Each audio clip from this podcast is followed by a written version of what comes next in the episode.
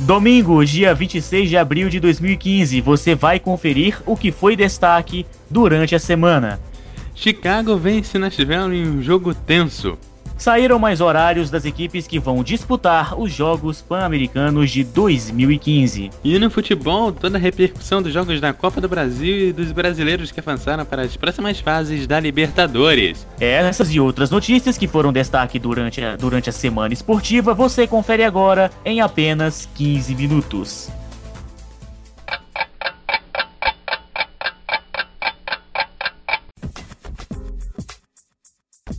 Glaberson, vamos abrir aqui o programa. Quero saber o seguinte, você já tentou fazer uma grade de programação? Uma grade de programação? É... Não. É porque, assim, se... Não aqui no Gelo, não é? Pela... jogo pela N H L, nós tivemos o jogo entre Nashville e Chicago, que provavelmente, se você fosse um executivo da emissora, seria o seu pior pesadelo. Após o Nashville abrir o placar e o Chicago empatar ainda no primeiro período, o Nashville abriu vantagem no segundo e Chicago empatou em dois a dois no terceiro e o jogo foi para prorrogação. Vale lembrar que no hockey os tempos de prorrogação são dados de acordo com a necessidade, ou seja, um por vez, e cada período de prorrogação tem o mesmo dos tempos regulamentares, vinte minutos. Na prorrogação os jogadores acharam que tinham, assim, todo o tempo do mundo, que as emissoras não tinham mais nada pra passar, e aí resolveram ficar no zero a zero. Aberto o segundo tempo extra, elas falaram, não, deixa, vamos ficar aí no zero a zero, tamo de boa e tal. Mas no fim das contas, mesmo empatado em dois a dois, no terceiro período os caras não aguentaram mais ficar sobre o gelo e acabou o Chicago fazendo o gol que decidiu a partida. Glaberson, eu não queria estar na sua pele, você sendo o executivo desta emissora. É verdade, viu? Ficava. É... Mas eu tenho um detalhe, eu não ia poder cortar a transmissão, né? Porque assim como no Brasil, como existe aquelas prorrogações de futebol, né? Em que acabam é, se prolongando, né? Em que a partida termina no zero a zero, aí vai pros pênaltis. Sabe qual é o resultado disso? Programas atrasados, né? No hockey, assim como no futebol, vai... teve muita retranca por parte das duas equipes, né? Muitas brigas, até que, até que eu acho que o Chicago ele conseguiu abri- abrir uma pequena brecha e fez o gol que decidiu a partida. Pro, pro alívio do, exec- do executivo, que eu acho que o executivo deve tá, deveria estar tá dizendo assim, poxa, graças a Deus que o Chicago fez o gol, tenho que passar as outras programações. É, e só pra, só pra um detalhe, o jogo que deveria durar duas horas e meia durou quase cinco, assim. Pouca diferença, né? Quase um outro jogo.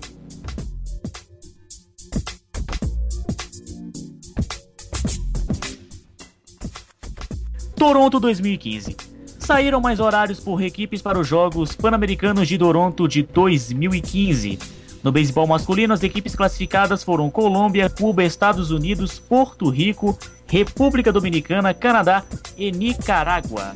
O primeiro jogo será entre Colômbia e Cuba, no dia onze de julho, às treze horas, horário de Brasília. E a final está marcada para o domingo, dia dezenove de julho, às dezenove horas. No feminino, as seleções classificadas foram Estados Unidos, Venezuela, Canadá, Cuba e Porto Rico. O primeiro jogo será entre Estados Unidos e Venezuela, às dezesseis horas, do dia vinte. E a final está marcada para o dia vinte e seis, às treze horas. O Bicicross terá todas as corridas realizadas no dia onze de julho, a partir das quinze horas, horário de Brasília, com o Brasil na disputa. No mountain bike, as corridas masculina e feminina ocorrem no dia doze, sendo a masculina às onze horas e a feminina às quinze. Com o Brasil na disputa do masculino e do feminino. Na disputa da ginástica artística, o Brasil vai levar a disputa por equipes no dia onze de julho, a partir das quinze horas e trinta minutos. Chegando à final, disputará a medalha no dia treze, às treze horas e quarenta e cinco minutos, também conhecido como quinze para as duas. As finais individuais por aparelhos ocorrem nos dias quatorze e quinze de julho, com o Brasil na disputa em todos os aparelhos. É, e também tem aquela questão do... Falando a respeito dos Jogos Pan-Americanos de Toronto, né? Vai ser muito... Vai ser, vai ser com certeza vai ser jogar, jogaço, né? Estados Unidos, Venezuela, né? É, são os, os esportes que na categoria olímpica andam, não, não andam deixando a desejar, andam, Eduardo, é, trazendo orgulho para os seus países, né? O Cuba, por exemplo, do vôlei, tem uma rivalidade muito forte com o Brasil, né? É, eu lembro do, daqui do Pan de Guadalajara, né, que foi uma disputa acirrada do vôlei, né, entre, entre as meninas do vôlei feminino, mais as meninas do vôlei, do vôlei também feminino, claro, do Cuba. E é esperar para, esse, para esses jogos de Toronto, que com certeza promete grandes emoções, Eduardo. Com certeza, grandes emoções, assim como no surf, o esporte que vem trazendo orgulho para o Brasil de uns tempos pra cá. E o Adriano Souza, o Mineirinho, tem começado a temporada espetacular na W S L, Liga Mundial de Surf. A arrancada do surfista do Guarujá já supera o início da campanha de Gabriel Medina no ano passado, quando se tornou o primeiro brasileiro campeão mundial de surf. Se comparado os resultados dos dois surfistas nas três primeiras etapas da W S L, todas na Austrália, Mineirinho leva vantagem sobre Medina. No ano passado, Medina foi campeão em Gold Coast, caiu nas quartas de final em Margaret River e foi eliminado na quinta rodada em Bells Beach, somando dezenove mil e duzentos pontos. E ainda somou muito ainda. Em dois mil e quinze, Mineirinho tem retrospecto impressionante. Chegou às semifinais em Gold Coast. Em Gold Coast, foi vice-campeão no critério de desempate em Bells Beach e agora levanta o título de Margaret River.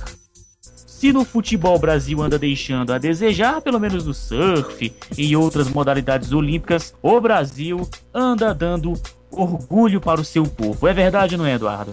É verdade. Agora eu tenho, eu tenho sentido saudade nesses últimos tempos, com essa questão do Brasil indo bem no, no surf. Tinha um jogo do PlayStation um de surf que eu era mega viciado e eu tô sentindo falta dele agora, porque o orgulho aí pela seleção brasileira. Eu queria saber se tinha algum brasileiro lá naquele jogo, que eu ainda não sei. Eu sempre jogava com um americano, com um espanhol, alguma coisa assim. Não lembro de ter um brasileiro lá não, mas eu espero que nos próximos jogos aí a gente tenha um brasileiro no meio. No mundo do automobilismo, as polêmicas andaram mais rápidas que os carros durante a semana. A McLaren pode não brigar por título daqui a dois anos.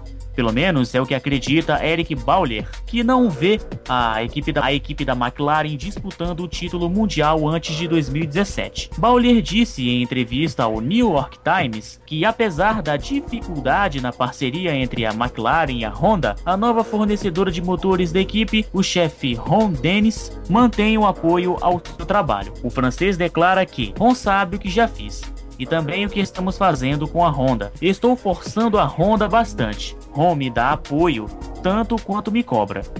O começo da temporada de dois mil e quinze não está sendo agradável para a McLaren, que sofreu nos testes da pré-temporada e ficou no fundo do grid, do grid nas primeiras corridas do ano. Apesar disso, o Boullier acredita que a parceria da equipe com a Honda está fazendo um rápido congresso, podendo brigar pelo Q três e pelos pontos.